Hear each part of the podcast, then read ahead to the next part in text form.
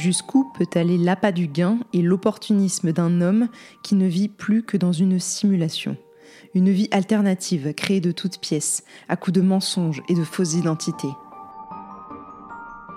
À l'aube de l'année 1936, le corps d'un petit garçon de 5 ans est retrouvé dans un fossé en région parisienne. Le compte à rebours est lancé. Il faudra aux enquêteurs 8 mois pour y apposer un nom. Je suis Camille Debreuil et vous écoutez Un nouveau crime oublié.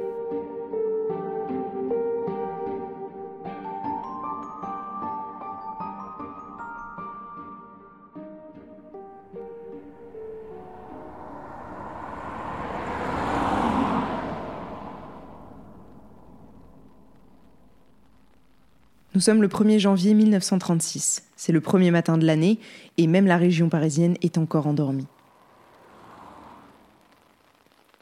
Seules quelques voitures viennent casser le silence ambiant. C'est un hiver glacial et la chaussée est glissante car il tombe une pluie dense.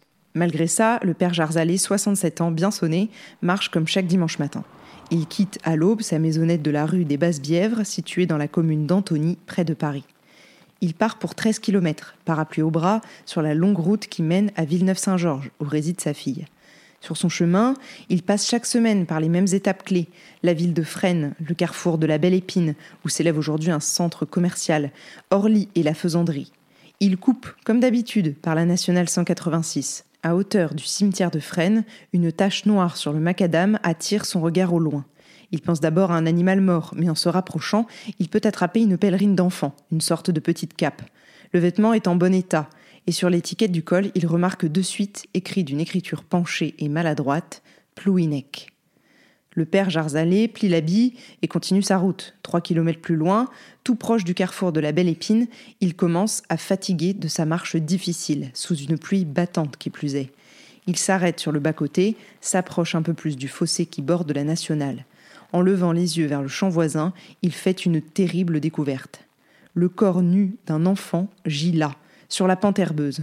La tête est dissimulée sous un lainage gris, mais il voit nettement un petit corps maigre, marbré de taches rosées, ses mains blanches boursouflées et ses jambes violacées. Il est recroquevillé en chien de fusil. L'homme s'approche et soulève le linge. Il est horrifié en constatant qu'il s'agit bien d'un enfant, cinq ou six ans peut-être, qu'il porte une large échymose rougie sous l'œil droit. Dans un réflexe, il jette la petite cape trouvée plus tôt sur le corps et s'éloigne en courant. Au carrefour voisin, il entre dans la gendarmerie.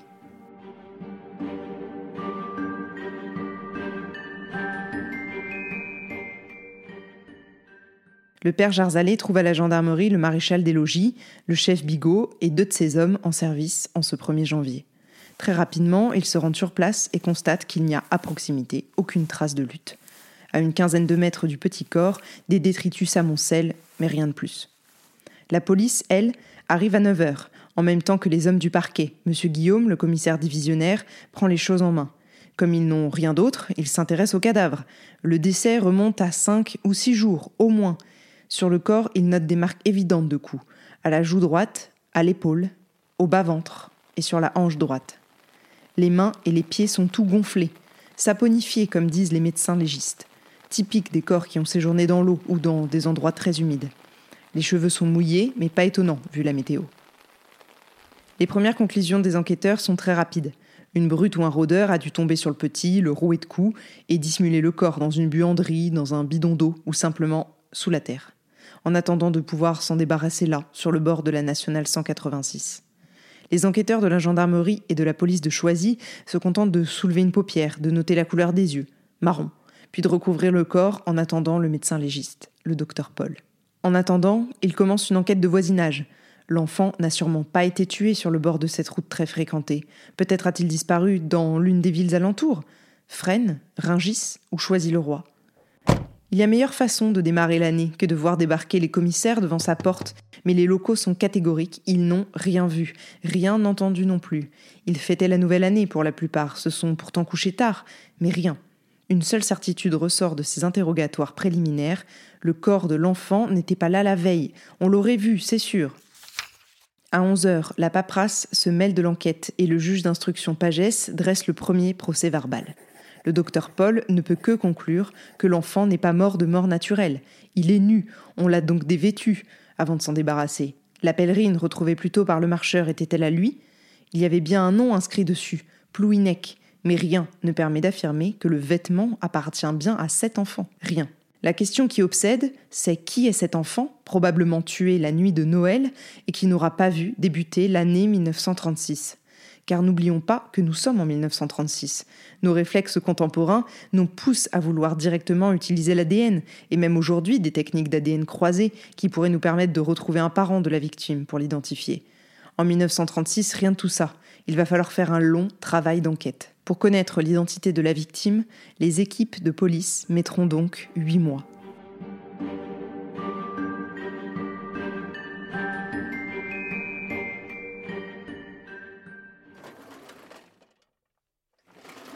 Le lendemain à la morgue, l'heure est aux constatations. Personne ne s'est présenté pour demander si on avait trouvé un garçonnet. Le docteur Paul dresse un premier portrait. 1m03, cheveux châtains, yeux marrons, dans un bon état base du nez relevée, signe particulier, petite excroissance de chair sur la joue droite, tout près de l'oreille. À l'extérieur, la presse s'est empressée de s'emparer de l'affaire et offre une piste aux curieux.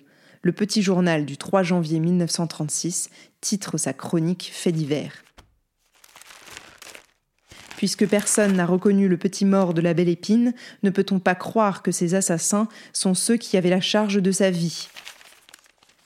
Voilà. Tout est dit? En réalité, on ne sait pas qui il est. Alors trouver ses parents ou ses tuteurs reste une mission impossible. Pour l'heure, le docteur Paul voudrait au moins déterminer les circonstances exactes de sa mort. La piste de la pèlerine, au nom de Plouinec, trouvée par le père Jarzalé, s'arrête net. Elle appartenait à un infirmier, auxiliaire à la salpêtrière. Il s'en servait de chiffon, l'avait oublié dans le coffre d'un collègue qui s'en servait pour protéger lui-même sa motocyclette et qui l'a perdu sur la nationale 186. L'infirmier est un homme aimable, 27 ans, et qui n'a pas d'enfant.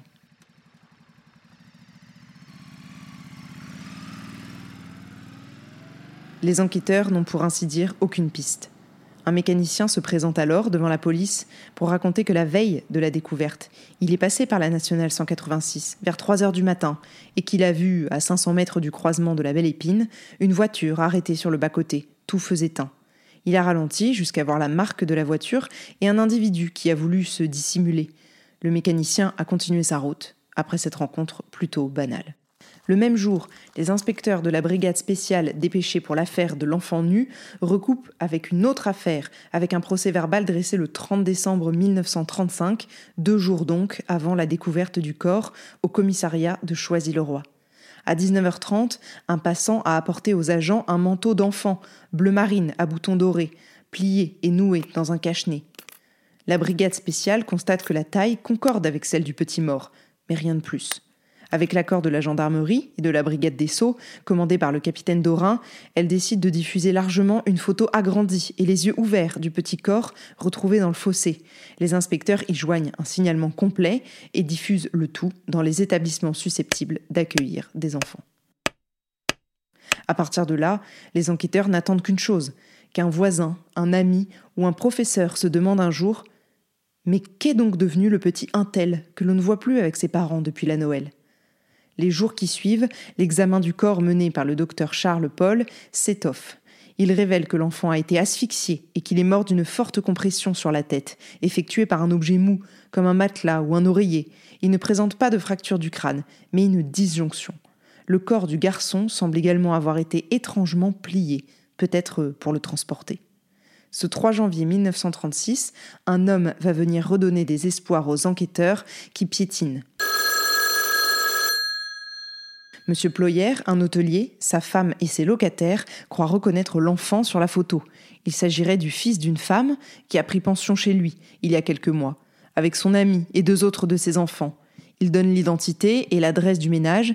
L'ami de la femme en question a la réputation d'être un homme brutal, souvent embrumé par l'alcool. Les gendarmes se déplacent directement dans la Sarthe, tout près du Mans, et tambourinent chez le couple qui ouvre sans faire de problème. Vous avez de l'espoir, vous aussi, pas vrai?